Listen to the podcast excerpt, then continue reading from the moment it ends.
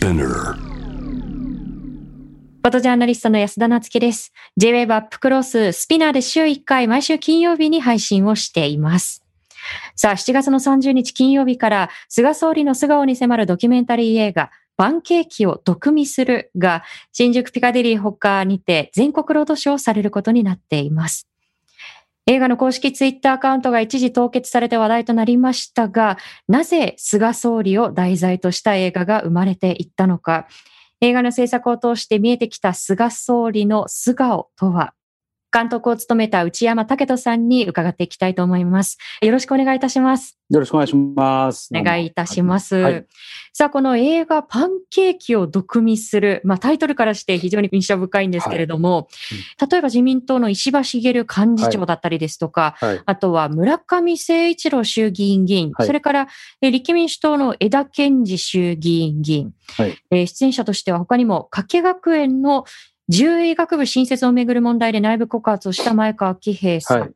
えーそれからもうこのご飯論法っていう言葉をあの生み出した方でもありますけれども、国会パブリックビューイングに取り組んでいる法政大学の上西光子教授だったりですとか、えーそれから若者の投票率向上を目指して活動している学生団体 iVote などへのインタビュー、えーそして菅総理の国会答弁を通して、まあ、菅政権のこう正体といいますか、核心に迫るような作品になっているんですが、はいあの私特にこう興味深かったのが、あの国会パブリックビューイングに取り組んでいるはい充子教授と、はい。一緒にこう、まあ、ノーカットで国会の映像を見てみようよっていはい。うことで、はい。はいそこでいかに答えていないか、いかにまごついているのかはいっていうことが、あの、やっぱりこう鮮明になっていくというシーンだったりですとか、うんあとは、あの、最後の方にこの学生団体 iVote の皆さんへのインタビューが出てくるんですけれども、はいじゃあ、どうして若者たちのこう、まあ、投票率が上がっていかないんだろうとか、やっぱり彼ら彼女たちのこう生活実感に基づいたとてもリアルな声が聞けたということ、うんうんうん特にこの最後の点は、あの、非常に印象に残っている点なんですけれども、はい。あの、この映画をこう作られる経緯というのは、どういったところだったんでしょうか？はい。あの、もともとは、あの、えースターサンの河村社長ですね。こ今回の、まあ、いわゆるプロデューサーでもある河村さんがもう多分、あの、えー菅総理が誕生したところから、まあ、いわゆる誕生のプロセスも、まあ、ちょっと微妙にこのそ総裁選と言いながら、まあ、全国でやらなかったみたいなこともあったり、まあ、決まるプロセスもおかしかったし、まあ、もともとあの、愛新聞記者をやられた河村さんだけあって、まあ、菅さんに対する、まあ、望月さんとのこう、戦いもあったこともあって、うん。あの、菅さんに関する、まあ、ちょっとこう、いろいろ見方がある程度、これ、彼はちょっと、この後どうなっていくんだろうか、彼にちゃんとした実態はあるんだろうかってことをすごく気になさっていたので、もともとは河村さんからの発信なんですね、始まりは。なるほど。でそこからこう、いろいろ何人も監督が断られ、で、結果僕のところにたどり着くというのが感じですね。なるほど。はい。あの、まあ、それまでやっぱりこういろんなオファーがありつつ、こう断られ、断られ、そして、まあ、内山さんのところにこうはい回ってきたということだったんですけれど、はい実際これ、あの、何人ぐらいこう断られたかとまあ、かだったりこれがまあ、ですとか。6、7人とか7、8人とか、ちょっといろいろこう、聞くところで、あの、僕も答えるところでいろいろちょっと違って、っていうのは僕が直接そのプロセスを知ってるわけじゃないので、ええまあ、河村さんに詰め合ったこともあったんですよっていうのは、まあ、マスコミ記者があって、で、まあ、はい。いわゆる僕と河村さんが登壇することになって、で、登壇したその最中に、いや、実はこれ、6、7人の監督に断られまして、って言って、えそうなんですかって僕がそこで初めて言うような、ようなことだったので、後付けでこう聞いたっていう。そうなんですよ。だから、ええあの、そんなこと言ってなかったじゃないですかみたいなことだったので、僕のところに来たので、一人だけ断られたって話だったんですね。あいた時にはだから、まあ一人ぐらいかなと思ったら、いやいや、もう6、7人も断られたって話で、まずその日の夜に、誰に断られたんですかっていろいろ詰め寄ったりもしたんですけど、結局みんな映画監督の方でしたね。ええあの、断って来られた方は。まあ、それもなんでかっていうと、まあ、はっきり皆さんスケジュールがどうとかっていろいろおっしゃるんですけど、まあ、なんとなく予想がつくのは、菅総理生まれたのは9月の終わりで、僕のところに来たのは11月なんですね。で、この映画自体がもともとあの、オリンピックが始まって総裁選までの間の多分この7月の決にやるっていうのはもう決定してたんです。要するにうん国会が先に決まっていて、要は制作期間は半年くらいしかないという、要はあの、ドキュメンタリーものをやるにしては半年なんてもともちょっと極端に、その異例なほど短い期間の制作期間ですから、例えば前の新聞記者なんかだと、1年間ぐらいやっぱ追っかけたりして、やっとこう形にしていこうか。やっぱその、押し押し読みず、あの、決めずに、まあ、撮ってって、最終的にしていくっていうのが、まあ、ドキュメンタリー映画の、まあ、ある程度形だと思うので、うそういっんた意味で言うと、最初からお尻が決まってて、で、しかも制作期間も半年ぐらいで、しかも間にはコロナがあって、緊急事態があって、で、撮影がほとんどできないような時代、確かに。タイミングがあるのが、まあ、わかると、それでいたあと、一方で、あの、菅総理がほぼ取れるわけじゃないんでじゃないですか。うんだから、その、撮れる対象もはっきりしないで半年で作れって言われたら、多分、普通多くのあの映画監督が尻込みするだろうなっていうようなのは想像できるんですよね。かに、まあ、オリンピックだったりですとか、あの、はい、総裁選だったりっていうことがあって、うん、もう7月末にこう公開ありきっていう、こう、期間のこう難しさもさることながら、はいはい、やっぱりその、まあ、権力に対してこう切り込んでいくっていうことはいろんなこう難しさが今おっしゃったようにこうあると思うんですよね。はい。はい、で、それでも、その期間的な難しさ、こう、題材の難しさがありつつも、やっぱり、あの、内山さんが引き受けようというふうに思ったのはなぜだったのか、その点いかがですか、はい、まあ、その、まあ、もともと、まあ、僕初めてこれ、あの、映画の仕事が最終的にやることになるんですけど。ね、監督としては、はい、あの、経験がなかったっていうことですよね。何回も今までこう映画の話は来たんですけど、なかなか着地することがなくて、ロケハンに行く前日に亡くなったぞとかっていうこともあったりとか、要は結局映画が着地するってすごく、まあ、いろんなあのタイミングといろんな状況が揃わないとできないことをこう自分で何回も体験してきているので、まあ、こうやってやこの無理な状況だけどやってみないかって話が来たことと、まあ、あと年齢的なもうチャンスは多分これが最後なんじゃないかっていうことと、あとそれ以上にやっぱり菅さんに対する、あの、まあ、菅さんというか今回こういう政権を扱うってことに関してテレビの制作にいる現場ではあんまりあの報道にいない限りはリアルにこの今の政権を扱うなんてことをテーマにすることはほぼないので、そういう意味で言うと、一回こういうチャンスだったらやってみようかっていうのと、あと、それから期間の問題で言うと、僕はやっぱりテレビの人間だったので、逆にあの、今までのテレビの仕方、仕事の仕方で言うと、半年しかないよとか、3ヶ月しかないよってところで、さあ、それだったらどう作ろうかっていうふうにものを考えるので、なるほど。あの、テレビの人間だからこそ逆にできたような気がするんですよね。あの考え方が逆なので、これでやれることは何だろうか、この予算でやれることは何だろうかってことを最大限考えていくっていう仕事を訓練してきたので、そういう意味で言うと、あの、僕がテレビだからやれたんじゃないかっていうふうに思ってます。はい、まあ、そのやっぱりこう蓄積してきたノウハウというのが、やっぱりこの限られた期間での政策にこう生きてきたっていうところだと思うんですけれど、まあ、ただ、あの、冒頭でも、あの、これはあるシーンですけれども、はい、実際取材を進めるってすごく大変なことだったと思うんですよね。はい、で、特に例えばその菅首相に近いその自民党議員たちが結成している、これ、ガネーシャの会と呼ばれる会ですね。で、ね、ここからやっぱりこう、軒並み NG。で、まあ、菅さんははその横浜市議会の議員だった、あの時代もありますけれども、横浜市議会だったり、神奈川県議会の議員、それから、菅さんとこう、そうですよね、その、まあ、関係性の近いこうホテルとか、まあ、このタイトルにもなっていますけれど、菅さんといえば、まあ、近いこうメディアをこうパンケーキの店に呼んでるっていう、そこがすごく強烈残ってますけど、そういうお店もこう NG だったりですとか、なぜこう NG になっていったのかだったりですとか、おそらくそこであの本当の理由っていうのは言わないと思うんですけれども、そのやっぱりこう断られた時のこう、まあ、その言葉の裏にあるこう印象だったりですとか、そのあたりはどんなふうに捉えてらっしゃいますか？これももう驚くほどこれ、例えばホテルにしてもパンケーキ屋さんにしても断られると思ってないですから、あのまあ、いわゆるテレビの取材だったらね、普通に多分やらせてもらえたかもしれないんだけど、映画っていうことになると急にハードルが上がったんだと思う。というのは、あの、この映画がいくら企画書を見せても、うまく説明しても、この映画はきっとこの、なんだかんだ言って菅さんをこう揶揄することになるんだろうな。まあこういうタイミングで作る映画ですからね。っていうことも向こうは勝手にまあ思うでしょうから、そういう意味で言うと、菅さん全体に対することに関して、あんまり自分たちが触れてほしくない、要するに触れて自分たちが語ることによって、あの映画に出たのかっていうふうに言われたりされたりすることをすごく怯えてる感じなのか、それ、それ以上にやっぱりもう、忖度というか、もうあんまりこう、関わりたくないんだっていうような、あの、オーバーディフェンスの感じの方が強かった印象ですね。なるほど。はい、まあ、その関わりたくないっていうことで言うと、うん、ちょっと先ほどのお話にも戻ってしまうかもしれないんですけれども、はい、例えばその取材先ということだけではなくて、はいうん、その受けるっていうことのプロセスもこう気になるところなんですよね。特にまあ、先ほど月給があったように、千山さんずっとそのテレビの制作の現場に行って、でやはりこう、その制作の企画をこう請け負ってきたその大手の制作会社に所属しているわけですよね。で、そうなると、例えばその、まあ、菅総理のに迫っていく映画を作るというふうになった時に、はい、その会社組織としてはそこに対してどういうこう声があったのかだったり、何かこう、反対するようなこう声がなかったのかということは非常にこう気になる点なんですけれど、ど。そのあたりはいかがですか、えっと、そこはね、僕はあの、まあ、テレビマイニオンという会社が、はい、まあ、テレビ制作でまあ不審性の会社なんですけど、もともとまあ今もそういうディレクターズカンパニーということで、まあ、ディレクター、プロデューサーたちが個別にあって、まあ、選挙で社長を決めるみたいな、要するに自分たちでまあ、経営者みたいな形じゃなく、自分個人個人が全員が経営者だよっていう考え方のもと、まあ一応代表という形で選挙にして社長を決めたりしているプロセスなので、はい。その総会という形で、最終的にはあの全員が参加する、まあ、メンバー総会という形で、いろんな物事を決めていくんですけど、確かに今おっしゃったように、あの、僕らテレビの制作なので、こういうことをやることによって、テレビ局側から、まあ、勝手に忖度してテレビ局側から何らかのこう、ちょっとこう、遠回しに仕事のしにくさの圧力的なものが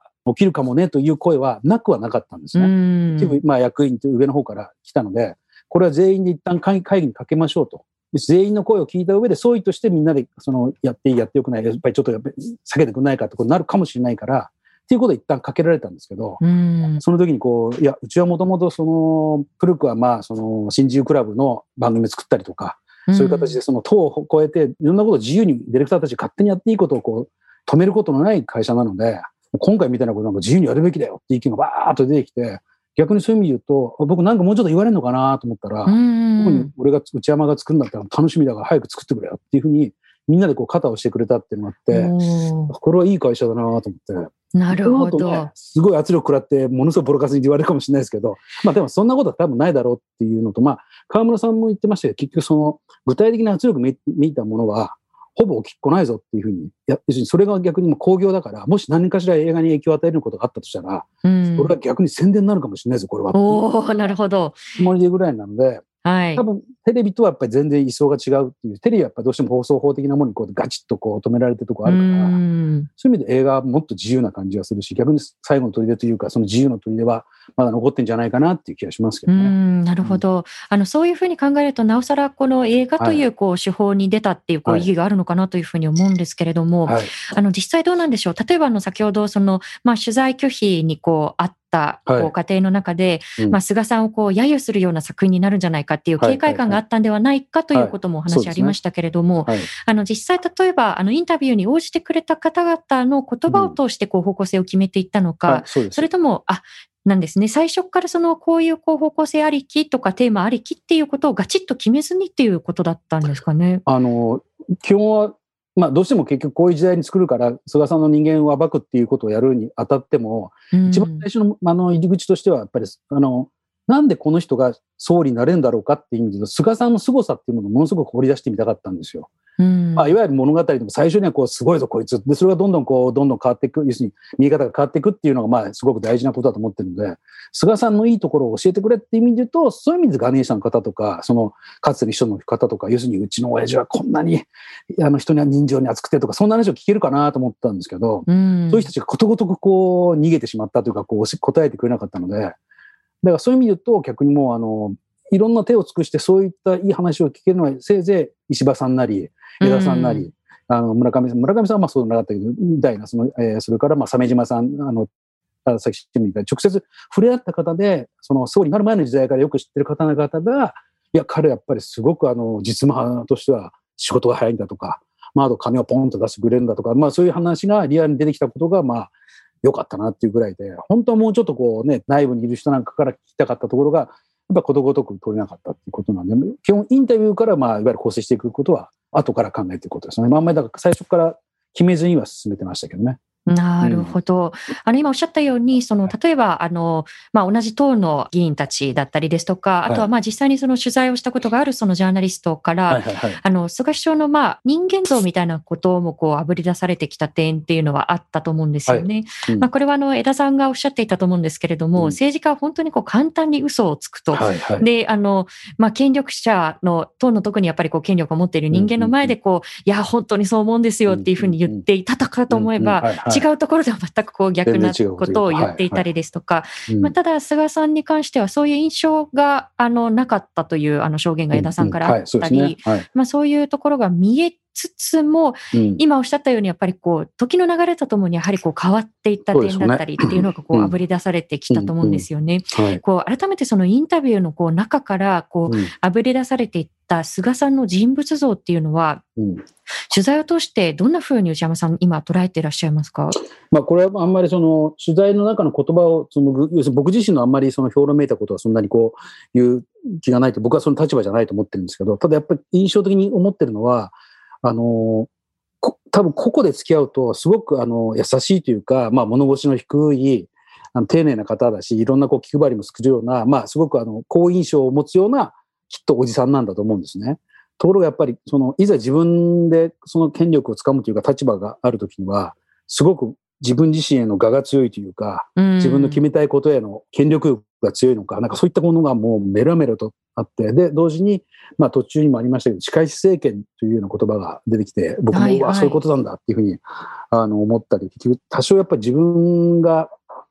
恵まれてないという、恵まれてなくないです。実際恵まれてるんですけど、要はそんなにこうエリートじゃないんだっていうところから始まってるというところで、とにかくちょっといろんな人たちをこう引きずり落としつつ、ちょっと2番手、3番手いう人たちをこう持ち上げつつ、なんとかこう自分たちの仲間を作っていくというような、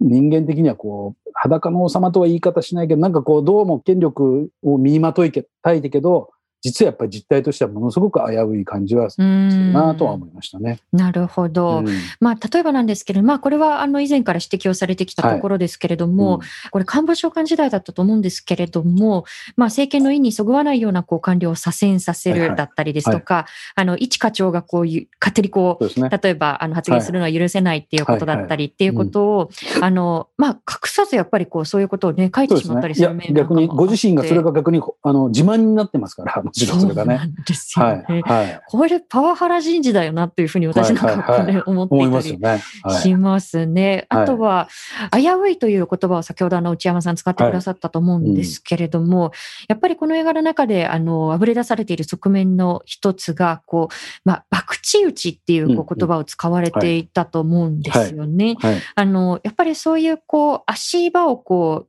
作ってこう着実に進むっていう面ではなくて、うんうん、そのやっぱりこう博打に打って出るっていう点に関しては、どんなところであのそういったところを感じられましたか？最初に教えてくれたのは、まあ、その新聞記者のある言葉から始まってて、うん、その、まあ、いわゆる彼が梶山さんにかけ、結果負け、途中の麻生さんの時も選挙で負け、でも結局いろんな勝負に出てきて、まあ、最終的には安倍さんという勝ち馬にバーンと乗ったことで今いるように、すごくあの、際どい勝負をいくらでもかけてきて、それでこう、勝ってきたっていう感じがするんですよね。その結構、もう最初からこう大勝ちそうだっていうこととか、あの、順手だなっていうところではなくて、あ、ここ行くかっていうようなところにやってくる勝負師的な意味の博打打ちの人なんだなと思いますし、それはもう、もう今このね、今起きているこの、この今の日常が、そうですよね、オリンピックも含めて、コロナとの戦いの中で、この勝負に国民の命をかけてそしてオリンピックを成功させることによって、選挙をいい方向に持ち込みたい彼というのと、もうまた大きな爆中心に出てきてるなとか、前も GoTo に勝負かけるとかっていうことも、とにかくこう、ある、反することを両方どっちかでかけたがる人なんだなというのは、もう一緒に見えてきますよね。うん。まあコロナ禍で、しかもやっぱりこう政権を、あの、自分がやっぱりこう首相になった後だけではなくて、それ以前からやっぱり、あの、博打に打って出て、そしてやっぱりこう、盛大にこけるっていう、こう、ことも、この映画の中では出てきているので、あの、このオリンピックもやっぱりそういう姿勢なのかなというふうに私も思うん。ですけれど、あとやっぱりその、まあ、答弁のやっぱりこう答えなさ、こう噛み合わなさ。で、あの、これはやっぱり映画の中で、あの、石破さんも言及されていたところだったと思うんですけれど、あの、自分の政治家人生で、こんなにこう噛み合わない答弁が国会で繰り広げられている光景っていうのは、あの、見たことがないっていう、こう、言及が石破さんからありましたよね。で、それが非常によくわかるシーンが、あの、法政大学教授の上西美子さんが、はい、あの、まあ、国会のこう映像を検証している点だと思うんですね。はい、で、特にその重点的に出てくるのが、学術会議の問題をめぐってのことですね。はい、で、なぜこう任命拒否をしたのかというところで、まあ、菅総理と、そして共産党の小池晃議員との国会討論を検証しているんですけれど、これ非常にこう興味深い、なんかこう、どうしてもこうテレビのこう短いニュースの中ですと、もたついている、孫ついているシーンっていうのはやっぱりこうカットされますよね。で、ね。はい、ペーパーを待ってるところとか。はいはい、で、あの、これやっぱりこう、フルで映像を見てみると、いろんなこう発見があったと思うんですけれど、うんはい、そのあたりどんなふうにご覧になってましたか？はい、これはあの、もともとこの映画自体をどう見せたいか、どういう映画にしようかって時に、僕はあの、政治を笑えるようにできないだろうかっていうのはすごく最初からこう考えて、政治ドキュメンタリーっていうとどうしてもこう、お堅い難しいものになって見る人が限られちゃうような気がしたので、僕は最初から政治バラエティができないだろうかっていうふうに思ってた中、とにかく笑えるシーンをどうやったら作れるかっていう模索していく中で上西先生に会い、で、上西先生が話すところによって国会中継をちゃんと見たら、これ笑えるからって言われて、で、いろんな素材、いろんなこうバージョンを上西先生と打ち合わせしながら、このブロック、このブロックって、まあ、結構だからあれも実は膨大にいろんなパターンも取ったんですけど、まあ、あの中で一番、まあ、面白かったところをこう最初に使うんですけども、それそこで言うと結局、あの、今、あの、おっしゃっていただいたように、その、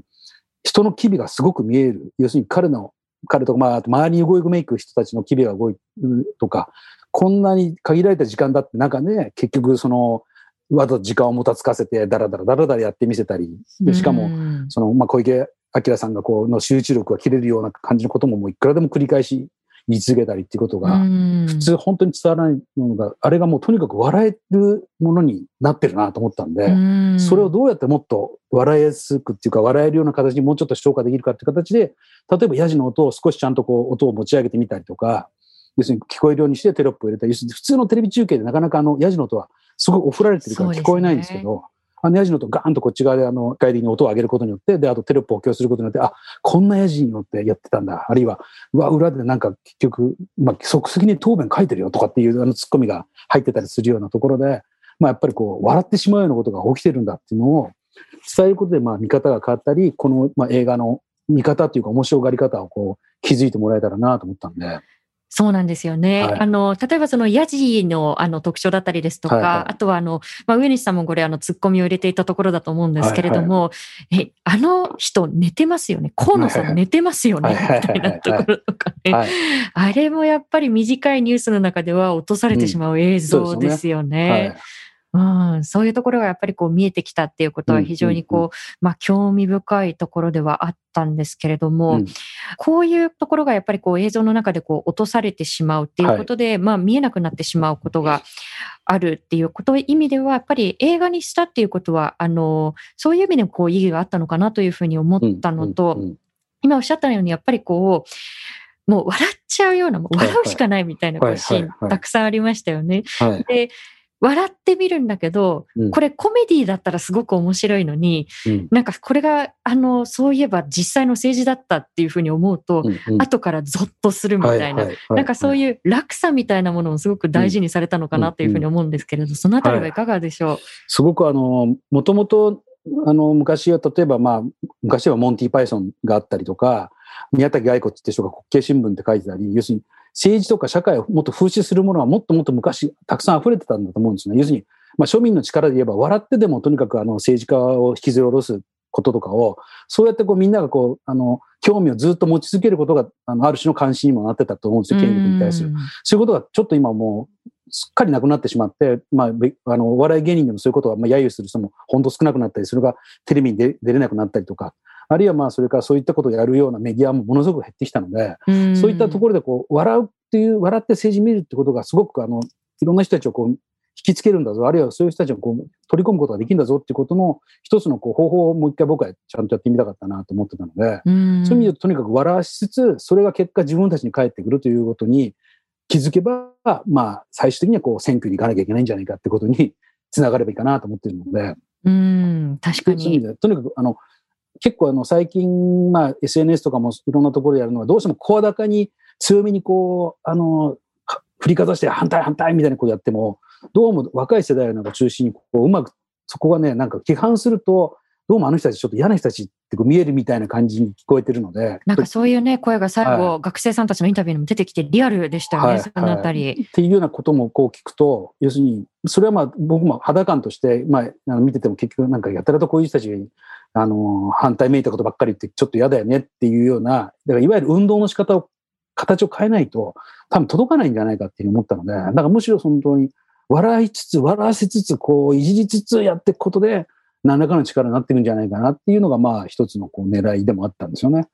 だから、もともと日本人はそういうものをやってきたじゃないかっていう意味での、呼び起こす意味でも、まあ、とにかく笑わせながら政権をいじっていくってことをこうやりたいっていうのがありましたね。そうですね。やっぱりこう政治をこう伝えていくアプローチで、やっぱりこう今圧倒的に足りないのはもしかすると、例えば今おっしゃったような、こう、まあユーモアを交えてのこう風刺とか、そこにやっぱりこうウィットを聞かせるっていうところなのかなというふうに思いつつ、あの、ただ例えばそのストレートにこう、あの、政権をこう批判していく問題点を指摘していくっていうこう報道も十分なのかといえば、あの、そうではないっていうこう実態が、あの取材の中で見えてくるわけですよね。あの、一つの、まあ、あの指標としてあの引用されていたのが報道の自由度ランキングだったと思うんですけれども、はい。民主党時代は確かあの10位台だったものが、あの今やっぱりこう60位台の後輩、67位になっているわけですよね。うん。何かその、まあ、現政権、まあ、これはたおそらくその第二次安倍政権から続いていることだとは思うんですけれども、はい。あの取材から見えてくるこう政権とメディアの関係、メディアのあり方っていうのは、内山さん、どんなふうに捉えていらっしゃいますか？あのーまあ、これが、まあ、パンケーキっていう、パンケーキを毒味するっていうタイトルにも由来にもすごくつながってることなんですけど、うん結局あれはパンケーキが好きな菅さんの話と同時にそのパンケーキにね、懇談会に行ってしまう、そのメディアの、普通についていっちゃうだけのメディアと、そうでいかなかったメディアのこう境目のあることの一つのあのイベントだと思ったんで、うんまあ、それが一つテーマでもあるんですけど、そのメディアがやっぱりその取材して結果出てくれなかったあの新聞記者の方なんかは、あまあ、出なかったとか、出るのを拒んだ、最終的に取材をして、教え、話してくれたのに出なかった方が教えてくれたのは、やっぱりその、えっと、僕らは、あの、首相の言ってる言葉は一つも残さず、こう、言葉を伝えるのが全国紙の役目なんだと。うんということをすごく声高におっしゃるんです。だからその、いわゆるパンケーキの懇談会に呼ばれたら行かないなんていう判断はありえないんだよっていうふうにおっしゃってて、うんああそういうのが、まあ、いわゆる大手メディア、大手紙の考え方なんだなっていう時に、結局ある種それがまあ、僕は途中から揶揄していく大本営発表の本筋とあんまり変わらなくなってくるじゃないかっていうような、あの、ことと。で、じゃあ一方で、それもやりつつ、じゃあ調査報道はやらないんですかねっていう話をすると、その大手の方々やっぱり予算も削られ、しかもやっぱりその、この現状で言うと、どんどんその調査報道って独自でやらなきゃいけないリスクを背負うわけですよね。だからその、ちょっとでも間違った表現とかによって足元救われて、大変なことになるから、すごくリスクがある調査報道は、すごく人も人間も避けない、予算も避けないのが現状なんだよって言って、結局発表報道だけをやりたがるのが今の大手メディアの現状なんだというのが、こう、いろいろ聞くと分かってくるので、うん。そういう意味で言うと、結局そうなってくると、結局発表報道ってことは、いいわゆる政府が言ったことをそのまま伝えるだけ。で、その中で起きていることを少しこう、揶揄したり、ちょっと問題視を出すだけだから、やっぱり見てる人にとっては、本当の裏側にあるもっと大事なこととか、ちょっと本当にやばいことに気づきにくいことになってるなとは思いますよね。そうですよね。あの、今のお話で言うと、こう、大本営発表をちょっと小手先だけでちょっとだけ批判してみるみたいなことにも、あの、そういう印象もこう受けてしまいますけれど、うん。非常にやっぱりこう、今のこう、言い分ってやっぱり、あの、記者の方のこう、言い分ってうんうんうんうん。下せないなと言いますが、うん。あの、これってやっぱり映画の中でも、あの、出てくるところだと思うんですけれども、うん。例えばそのパンケーキにこうついていったこと自体っていうよりも、それが例えば普段から厳しいことを言い続け、はい。普段から例えば調査報道をやり続けているメディアが、うん。それでもこう、あの言葉を取りに行くってパンケーキで、うんあの、そこでもやっぱりこう追求するっていうんだったらまだわかるけどそれもせずにこうパンケーキに行くからやっぱりこう批判の声があるんだっていんうんうこう指摘があったりですとか、はい。あとはまあ、あの、予算がなくて調査報道ができなくてって言いますけれど、この映画の中では、まあ、広告をあうん。の出さずに新聞を運営している新聞赤旗も出てきますね。はそこがやっぱり、あの、官房機密費、これもう86億円に上るわけですけれど、うん。それのやっぱりこう、非常にこう、まあ、緻密な報道をしてましたよね。ただ、非常にこう深刻だなと思ったのが、うん。あの、他の社も当然やってくるだろうというふうに思っていたら、うんその日一面で扱ったのうちだけだったみたいなところがあって、はい。ねやっぱりそういうメディアのこう、いびつさ、その、うん。調査報道に対するこう、ある種のこう、言い訳になってしまっているメディア側の問題っていうのは改めてそういう取材からどうですか、内山さん。はい。いや、もう本当にあの、今回のこの映画自体を大手メディア紙がなかなか扱わないのと同じように、もう、んその耳の痛いこともあんまり聞きたくない感じもするんだろうし、やっぱり大丈夫ですか？あるいは同時にその、いわゆる大手紙がどんどんどんどんなかなか購買層が減ってるのも、まあ、それはもちろん、あなたたちしかやらないような特別なニュースを引っ張ってこないで、発表報道しか伝えないんだったら、それは誰だってもう別に今ネットで転がってますからね、その程度の言葉ってなると、それは買う人も減るだろうし、なんか自分たちで首を絞めてるような気がするのと、うん。もともと本来どういうつもりであなたたちは新聞記者になったし、新聞記者やってたんでしたっけっていうのが、権力の監視みたいなところを本当にこう失ってて、そな何が楽しいんですかねっていう感じで僕なんかはすごく思いますよね。ねだからやっぱり相対的にこう、まあ映画の中でも触れていましたけれど、はい、あの、文春法か赤田、はいはい、赤旗法かっていうことになっていくっていうことだと思うんですけれど、はい。うん、あの、今おっしゃったように、例えばこの映画をなかなかこう、大手メディアでこう取り上げられないっていう中で、はい、じゃあこう、独自のこう、手段で広めていこうっていうことの一つがやっぱりこう、SNS でもあると思うんですけれど、あの、これ話題になりましたよね。映画の公式ツイッターアカウントが一時凍結された、はい。はい、これかなりあの初期の段階だったと思うんですけれど、これちょっとなかなかあの背景消せないところがありますが、はい、これに関しては内山さん、どんなふうに今は受け止めてますか？初期も初期、いわゆるあのこの映画のいわゆるマスコミ支社っていう第1回目のマスコミ支社が、まあ、大々的にポンとやった日の夜にいきなり凍結するんですね。で僕はあのツイッターが凍結するなんてことはあんまり知らなかったので、あなんか機械的トラブルじゃないですかねっていうふうにこう最初はこう僕なんか軽く受け止めてたら、そしたら後から聞いたら、河村さん、いわゆる前のスターサンズは、はい、新聞記者の時も、えっ、と、それはあの、えー、なんか授賞式かなんかなったとこなんかも、ツイッターが凍結されたと、要するに新聞記者でも凍結され、そしてまた今回のパンケーキも凍結されたとなると、これどう考えても狙ってるなっていうふうに、何らかの意図的なものを感じますよねっていうことから、まあ、だいぶみんながそれでざわざわざわってなったみたいで、でしかもこういうのによくご存知の方は結構そういうあの、ちょっと政治に絡んだ発言を強め、あの、されてるところは結構そういう凍結をされてるって話もこう、それでやっと聞こえてきたので、うそうすると、うわうわ。で、いざツイッター社に、あの、正式にスターサンズの方からもこういろいろ質問書を返しても、もうほとんどテンプレの、なんか、ありきたりの言葉しかも意に返さない、要するにこっちがこう納得するような内容は一切返ってこない、まるで、あの、どっかの首相の答弁みたいな感じで返ってくるので、おやおやおや、これは、これ、ちょっと由々しき事態だな。これ、インフラなのに、こんな仕組みで大丈夫なのか。要するに、なんかちょっと、あの、政治に対する発言をすると、あるいはこの政治の関する映画があると、こうやって何らかの形で止まっちゃうっていうことをやるっていうことが、これは普通のインフラじゃありえないな。要するに、こう全然こう公平のインフラじゃないということに、みんなが気づかなきゃいけないということで、つい最近も望月さんがね、はい、東京新聞の望月磯子さんが、はい、のもう凍結騒ぎありましたし、どういうことになってんだろうかっていうのは、こう何らかの形で今後ちょっとこう、調べていくことができないかなとは思いますけどね。うん、そうですね。先ほど来、あの、お名前が出ている、その、はい、愛新聞記者というのは、はい、まあ、東京新聞の望月磯子さんを追ったドキュメンタリーで、はいはい、もう、菅さんとのやっぱりこう、バトルみたいなものが一つの軸になっていますけれども、はい。うん、やっぱりその終焉で、こう、ツイッターのこう、凍結とかロックとか相次いでるっていうことは、ね、ちょっとこう、不気味な気もするので、そのあたりもちょっと注視して見ていきたいと思います。はい、まあ、先ほど来、あの、お話には出ているんですけれども、例えば特にこの総裁選年前は、あの、こういう報道相次ぎましたけれど、うん、まあ、令和おじさんとか、はい、パンケーキ好きとか、はい、あの、他にもやっぱり、あの、当時、総裁選の報道なんかを見てみると、パンケーキだけじゃないんだよ。こう、アイスも食べるし、まんじゅうも食べるし、みたいな報道があって、これ、報道なのかっていうこともあって、